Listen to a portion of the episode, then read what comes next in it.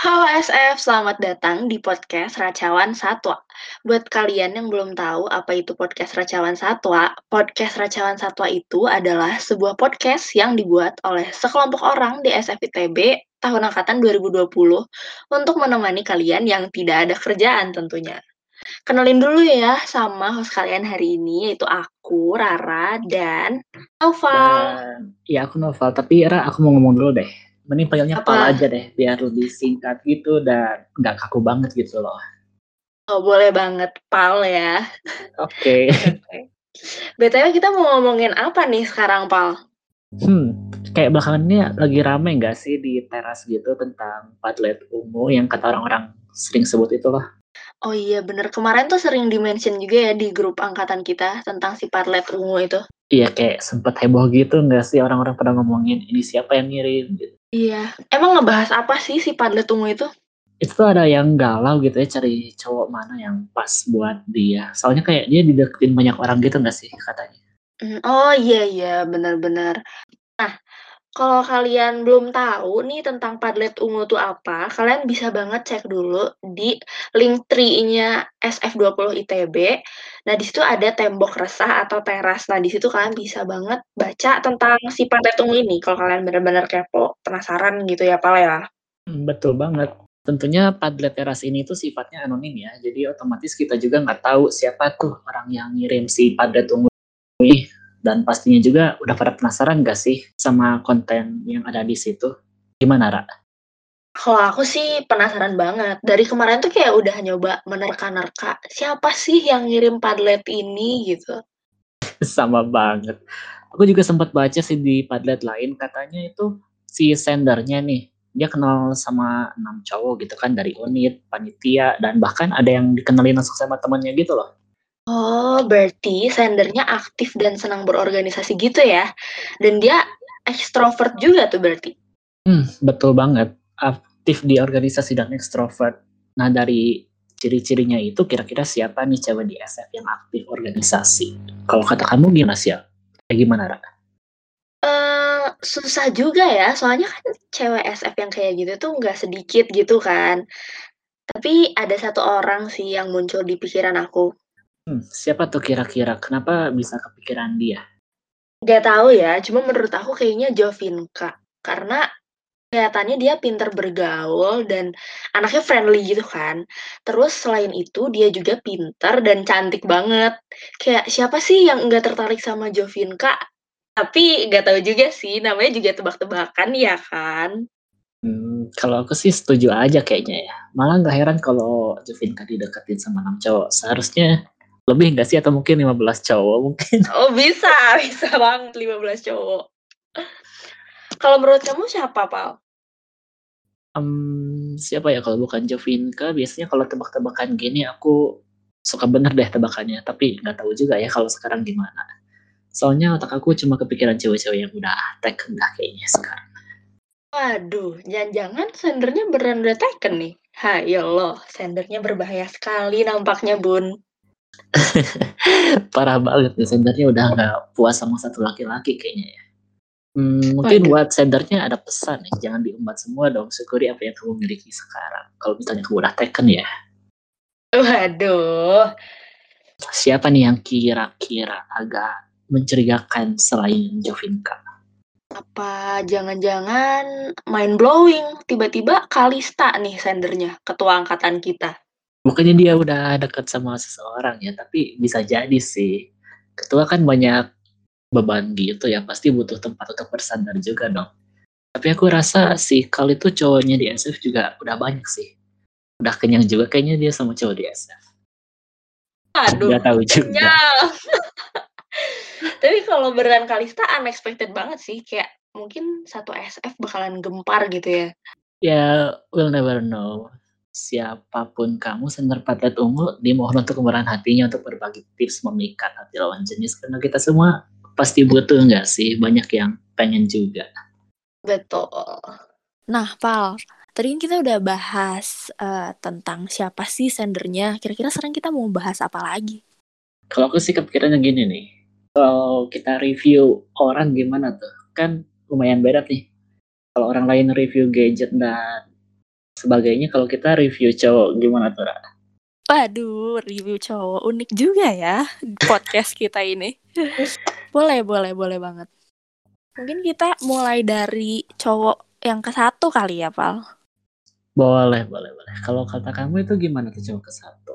Kalau kata aku sih dia cuma teman aja. Bener juga sih, soalnya beda ras dan agama gitu ya. Mungkin kayak agak sulit gitu untuk bersama. Iya juga sih. Soalnya kita tahu sendiri gitu kan, biasanya orang tua juga nggak akan ngerestuin gitu kalau anaknya pacaran sama yang beda agama. Kayak banyak Bener, pertimbangan juga nggak sih? Iya, bener. Terus selain itu menurut aku ya, dia kayak gak good looking juga. Jadi kayak, ya kita coba cari cowok yang lain dulu kali ya sebelum ke guys satu ini. Kan kebetulan ada enam gitu ya.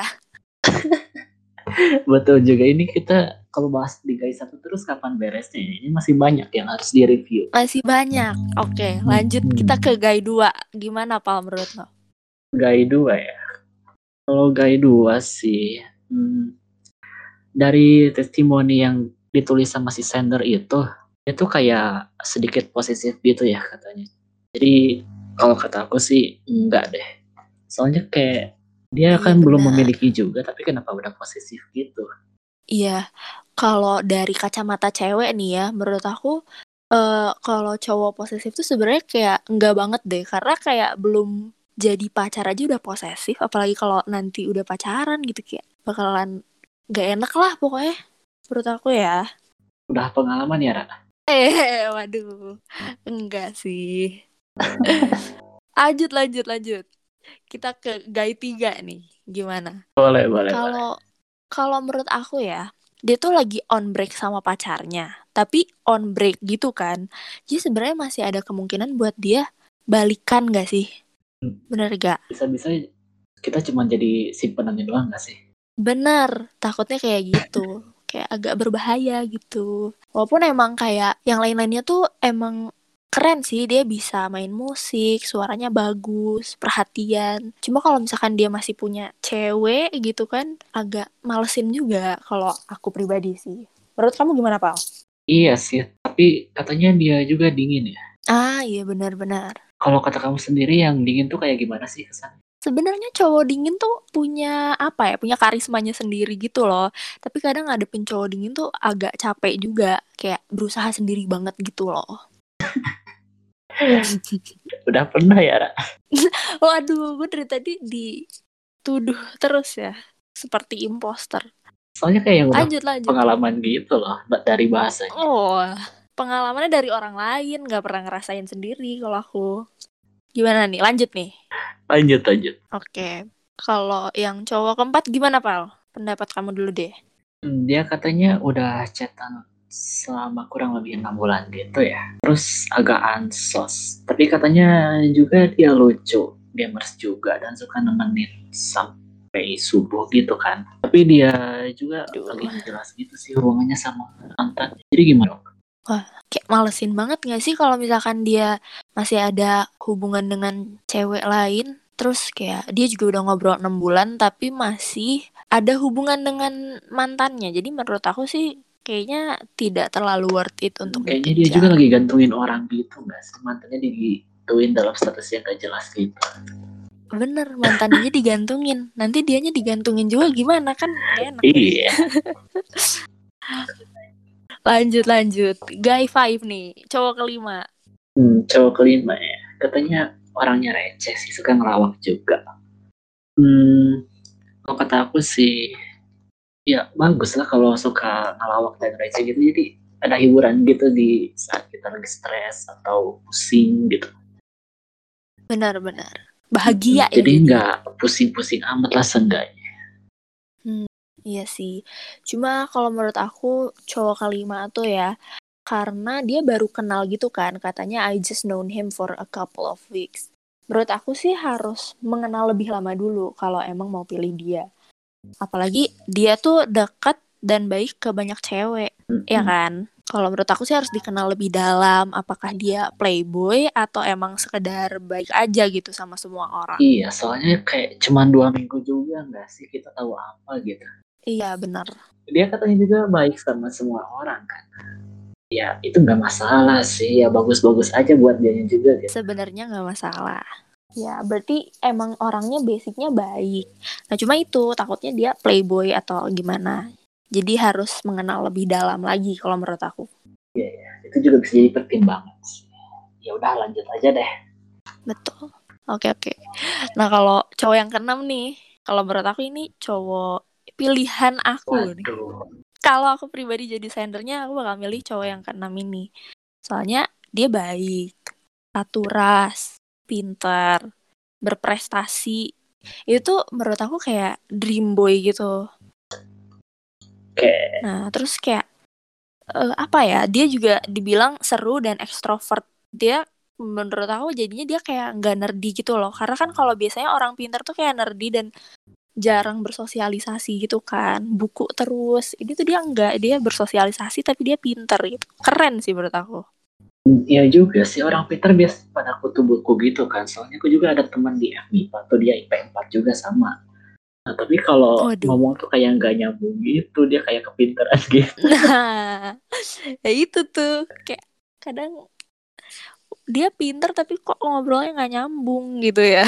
Iya kayak lebih tinggi gitu bahasanya ya. Nggak paham saya. Gimana menurut kamu Pak si cowok keenam ini? Hmm, kalau aku misalnya jadi cewek nih, ya boleh-boleh aja, cuman balik lagi ke perbedaan agamanya itu sih kalau aku yang jadi pertimbangan paling besarnya. Bener sih. Cuma menurutku kalau misalkan dia rasnya kan sama ya. Kalau cuma masalah agama menurutku kalau masih pacaran tuh masih bisa lah. Soalnya kan untuk ke jenjang yang lebih serius tuh masih lama juga. Jadi mungkin masih bisa kalau dia mau. Jadi simulasi dulu gitu ya. Oh, simulasi bahasanya ya. Kayak UTBK aja simulasi. Terus kalau ini nih, minusnya mungkin cuman dia agak nggak jelas aja ya dia ngedeketin atau enggak. Ya atau itu bisa jadi kitanya yang kepedean gak sih kalau nganggapnya kayak gitu. Takutnya gitu sih. Tapi ada jalan keluarnya sih, Pal, menurut aku. Apa tuh? Eh, menurut aku sih tanyain aja ya ke, ke cowoknya kalau dia berani. Kayak, kamu tuh niatnya sama aku pengen temenan aja atau ada maksud lain nih. Menurut aku sih itu cara yang paling mudah untuk memperjelas hubungan mereka. Tapi mungkin kalau si sendernya introvert agak susah juga ya buat nanya kayak gitu. Itu men loh.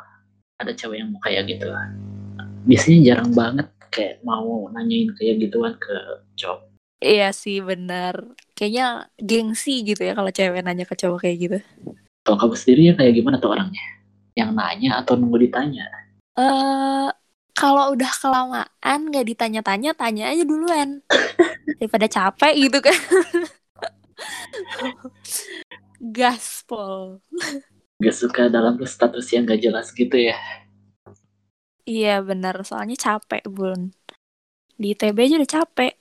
Dibikin makin capek sama digantungin cowok. Ya udah deh dari yang aku tangkap berarti kamu beli nomor 6 ya? iya. Berarti kalau kamu yang lima. Iya dong yang lima soalnya kayak suka aja gitu kalau dia menghibur. Ya walaupun kadang-kadang garik ya gak apa-apa sih seenggaknya dia udah usaha menghibur gitu. Bener sih. Kadang usaha itu nilainya sangat besar. Betul banget. Nah, Pal, tadi kan kita udah berpendapat nih. Aku milih cowok yang keenam, terus kalau kamu milih cowok yang kelima kan ya? Iya. Terus kenapa kalau aku pilih yang lima? Ya, berarti pendapat kita berbeda gitu. Ya kalau kata aku sih gak apa-apa ya soalnya setiap orang kan punya pendapatnya masing-masing gitu. Gak mesti sama juga sih pendapat kita. Ra. Iya, bener banget. Nah, ngomongin pendapat nih ya, banyak juga kan di komentar Padlet Ungu ini yang ngebantuin si sender milih calon cowoknya gitu. Kalau kita ngeliat komentar di Padlet Ungu itu kayak jadi rame banget loh Padlet teras. Kayaknya orang-orang jadi pada aktif gitu kalau ngeliat Padlet yang jenisnya begini gitu. Bener banget total komen aja kayak banyak banget gak sih ada 53 gitu kalau nggak salah. Dan Bener, isinya bener. juga kayak kritis-kritis gitu sih bantu milihin kandidat cowoknya. Giliran gini aja rame gitu ya yang kritis komentarnya. Bener-bener unik banget ya. Jawaban-jawabannya juga pada unik gitu. Iya, bahkan ada yang kayak sampai minta jatah cowok ke si sendernya itu gak sih? Iya, iya. Itu ngakak sih, kayak unik gitu. Kalau menurut aku nih ya, komentar yang paling aku setuju tuh adalah komentar yang ngasih saran dan bunyinya kayak gini. Teach anyone who has unfinished business, bro. Aduh, ngedengar unfinished business tuh kayak inget guru gitu gak sih? Kayak selesaiin dulu urusan di kamar mandi baru balik lagi ke kelas. Bener, bener banget. Kayak setuju aja gitu sama pendapatnya kayak kalau ada cowok yang masih berurusan sama cewek lain, ya gak akan bener ke relationshipnya, iya gak sih? Iya, kayak dia aja masih ada urusan gitu. Kenapa nggak diberesin dulu yang sebelumnya baru pindah lagi ke yang lain? Nah, itu dia maksud aku.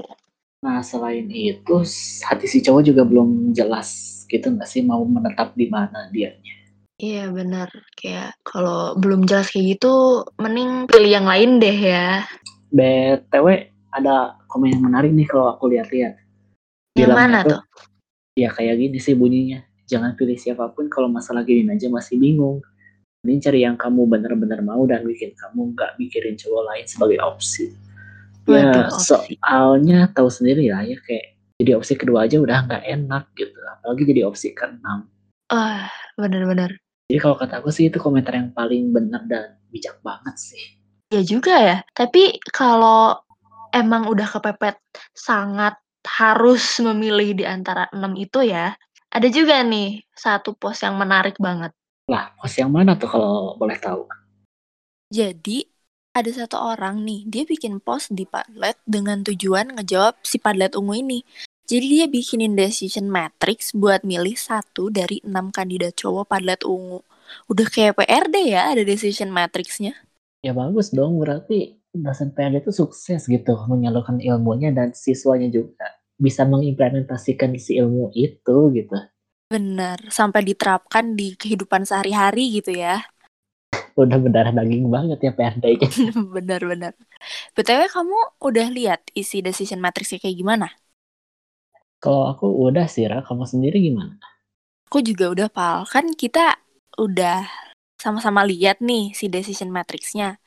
Gimana kalau kita review juga sekalian si decision matrix ini? Ah, boleh banget tuh, Ra. Jadi kalau aku lihat nih, berdasarkan decision matrixnya, si sender ini tuh nulis semua kriteria cowoknya gitu. Hmm, iya iya. Kalau yang aku lihat sih di posannya ditulis ada empat kriteria tuh di decision matrixnya. Ada appearance, karakter lain, hal yang dilakuin ke sender, restu, dan kekurangan dari cowoknya.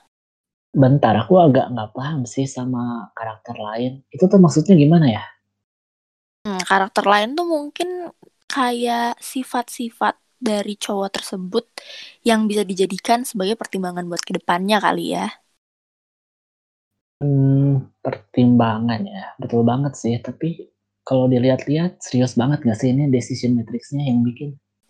iya, serius banget. Tapi masalah cowok tuh emang harus serius, gak boleh asal main. Nanti kalau nyesel kan sedih sendiri gak sih? ya aku gak bisa relate sih. Terus ya katanya ya mungkin orang-orang yang bilang semua cowok sama aja mungkin gara-gara korban itu kali ya, Ra. Uh, mungkin, mungkin. Udah sih kita langsung bahas aja kali ya si decision matrixnya. Boleh, boleh, boleh. Gimana tuh, Pak? Oke, jadi berdasarkan si post itu ya, hmm, decision matrix itu dikasih rentang nilai 1 sampai 4 dengan bobot paling tinggi 3.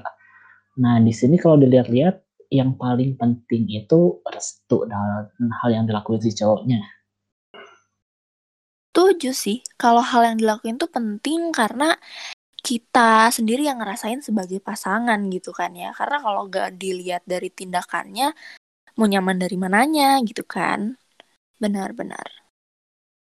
Hmm, biar lebih valid lagi, setiap yang harus dihindari dikurangin dua poin tuh. Ada minus di decision matrix-nya. Unik ya, biasanya kalau kita kuliah, biasanya plus doang, nggak ada minusnya. Ini agak unik juga berarti. Ya apa-apa, ini varian baru kayaknya dari si sender itu. Oh ya, benar-benar. Inovasi ya, benar. Iya. Nah, jadi tuh kalau dihitung semuanya dan pertimbangan yang ada berdasarkan apa yang sender kirim tuh didapat beberapa nilai. Kamu penasaran gak sih? Pasti penasaran lah kita semua. Jadi, nilai paling maksimalnya itu 45 poin. Nah, cowok pertama dapat 28 poin nih. Terus, cowok kedua 20 poin. Cowok ketiga 7 poin. Kecil juga ya si cowok ketiga ini. Lanjut cowok keempat 16 poin. Cowok kelima 15 poin. Dan yang terakhir cowok keenam 15 poin juga. Ya, dia tujuh sendiri, yang lain masih belasan gitu sih. Jadi deket ke 20 juga sama 28. Benar-benar. Dia langsung eliminasi kali ya kalau kita lihat dari decision matrix ini. Nah, ini mah kelihatan banget gak sih si sender itu dia milih cowok yang pertama, Ra. Ya benar. Kalau dilihat dari poinnya yang paling tinggi, udah pastilah sendernya milih cowok satu gitu. Hmm. Ya mungkin buat sender padat ungu bisa banget tuh dijadiin decision matrix itu sebagai referensi buat pilihan karena katanya kan bingung gitu ya si sender padat ungu. Mm-mm.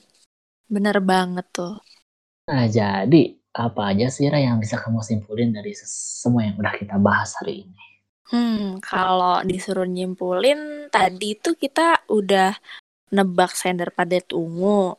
Terus kita juga udah eh, review komen dan review decision matrix. Kesimpulannya kita gabut gak sih gibahin orang, Pau?